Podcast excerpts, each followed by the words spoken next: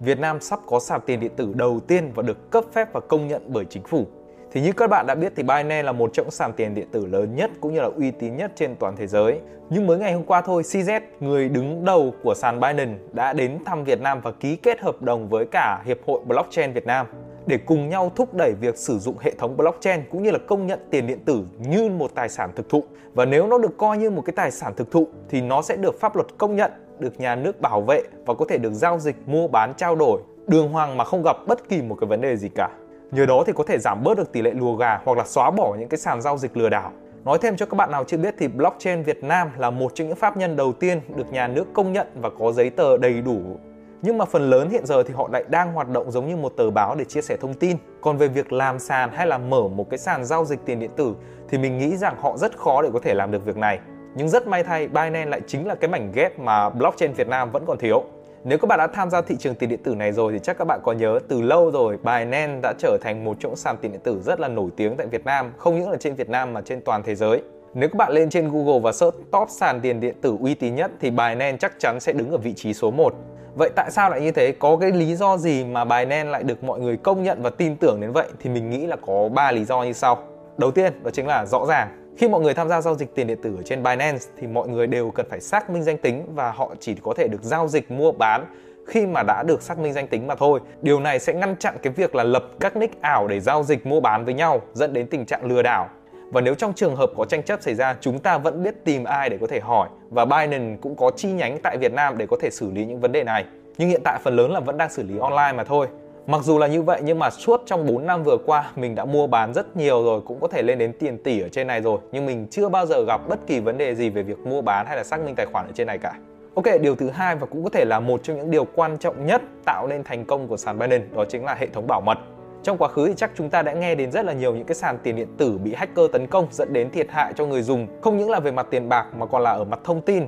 Và gần đây nhất thì chúng ta có thể nhắc đến sàn Onus. Tổng sàn Honor có 2 triệu người dùng thì cả 2 triệu người dùng này đều bị lộ thông tin về thẻ căn cước, phần lớn đều là người Việt Nam mình. Với những cái thông tin này thì hacker hoàn toàn là có thể xâm nhập được vào hệ thống ngân hàng cũng như là có thể sử dụng những cái thông tin này để vay nợ hay là làm điều gì đó không tốt với cái thông tin tài khoản của mình, hoặc là thậm chí là họ có thể giao bán ở trên mạng cho những tổ chức ở nước ngoài. Thế nên là phải nói rằng cái điểm bảo mật nó phải là cái điểm cốt lõi của bất kỳ một cái sàn tiền điện tử nào. Không những là cái sàn tiền điện tử mà có thể là sàn chứng khoán, sàn Forex hoặc là thậm chí là cái Shopee mà các bạn đang hay sử dụng, thì trên đó cũng có thông tin thẻ tài khoản ngân hàng của các bạn này, địa chỉ nhà cũng như là số điện thoại của các bạn ở trên đó. Thế nên là cái vấn đề bảo mật sẽ là một vấn đề rất là quan trọng. Và rất may mắn là Binance lại đang làm điều này rất là tốt. Ok, điều thứ ba đó chính là uy tín.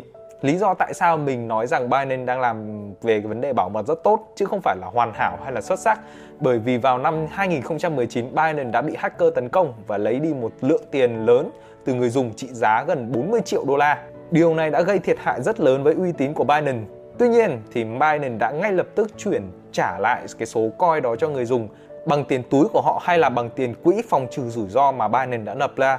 Cái quỹ này có tên là SAFU, chính là cái quỹ do Binance lập ra để phòng ngừa rủi ro nếu mà chẳng may sàn bị hack, hoặc người dùng sẽ bị thiệt hại nếu mà để tài sản của họ, tiền điện tử, tiền ở trên sàn mà chẳng may bị hack, bị mất, thì Binance sẽ dùng cái quỹ này để hoàn trả lại toàn bộ cái số tiền mà người dùng bị mất. Và có lẽ đây là một cái điều mà rất ít sàn tiền điện tử ngày nay có thể làm được.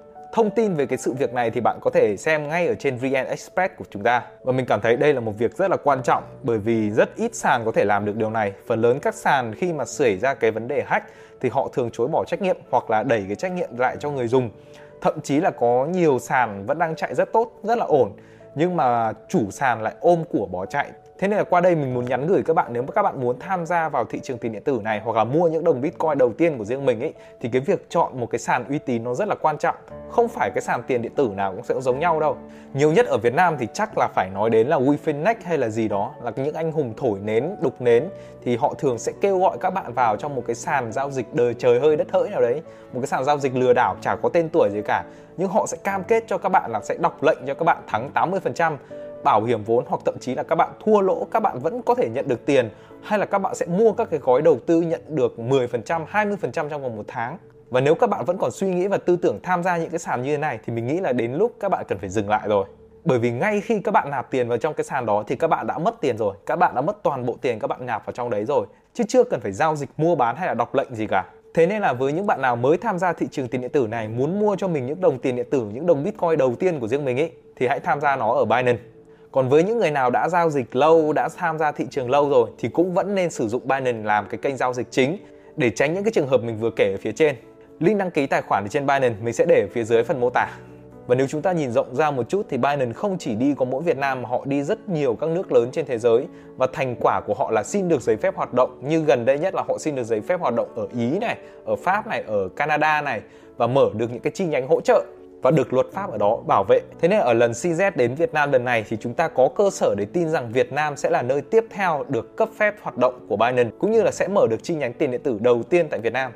Vậy nếu Binance mở được chi nhánh ở Việt Nam thì cái chi nhánh này nó sẽ hoạt động như thế nào? Nó sẽ giải quyết được cái vấn đề gì? Thì đầu tiên mình nghĩ rằng một trong những công dụng hữu hiệu nhất của cái việc mở chi nhánh là họ có thể hỗ trợ được người dùng. Ví dụ những anh em nào là bị mất tài khoản, bị quên mật khẩu hoặc là chuyển tiền nhầm hoặc là lỗi gì đó thì họ có thể đến trực tiếp cái chi nhánh của Binance để có thể gọi là đưa ra vấn đề và giải quyết ở đây. Nó sẽ nhanh hơn so với việc là email online rất là nhiều. Tiếp theo đó là họ có thể hợp tác trực tiếp với các công ty lớn ở Việt Nam để đưa ra những cái giải pháp về blockchain và tiền điện tử. Kiểu như là họ có thể trả lương nhân viên bằng tiền điện tử này, hoặc có thể hợp tác với cả TikTok và FinHay là khiến cho người dùng có thể đầu tư tiền điện tử ngay trên ở những cái app này chẳng hạn. Nó cũng là một cái ý tưởng mình thấy rất là hay. Điều tiếp theo nó có thể làm đó là thúc đẩy việc thanh toán bằng tiền điện tử ở Việt Nam. Cái này thì mình chưa dám chắc nhưng mà rất có thể là trong tương lai nước Việt Nam mình sẽ có cái đồng Việt Nam đồng coin, tức là VND coin của chính phủ phát hành ra. Nhờ đó thì người dùng có thể sử dụng trực tiếp cái đồng tiền điện tử này để có thể thanh toán cũng như là mua bán hàng hóa. Và điều quan trọng nhất là đối với những người như mình, những người đang tham gia giao dịch mua bán cũng như là đầu tư tiền điện tử cũng sẽ cảm thấy an tâm hơn trong cái việc đầu tư như thế này. Ok, và đó là tất cả những cái nhận định của mình về cái việc CZ sang thăm Việt Nam lần này. Liệu Binance có mở được chi nhánh sàn tiền điện tử đầu tiên tại Việt Nam hay không thì chắc chắn là sẽ cần phải đợi thêm một thời gian nữa chúng ta mới biết được. Còn bây giờ thì xin chào và gặp lại các bạn ở những video lần sau.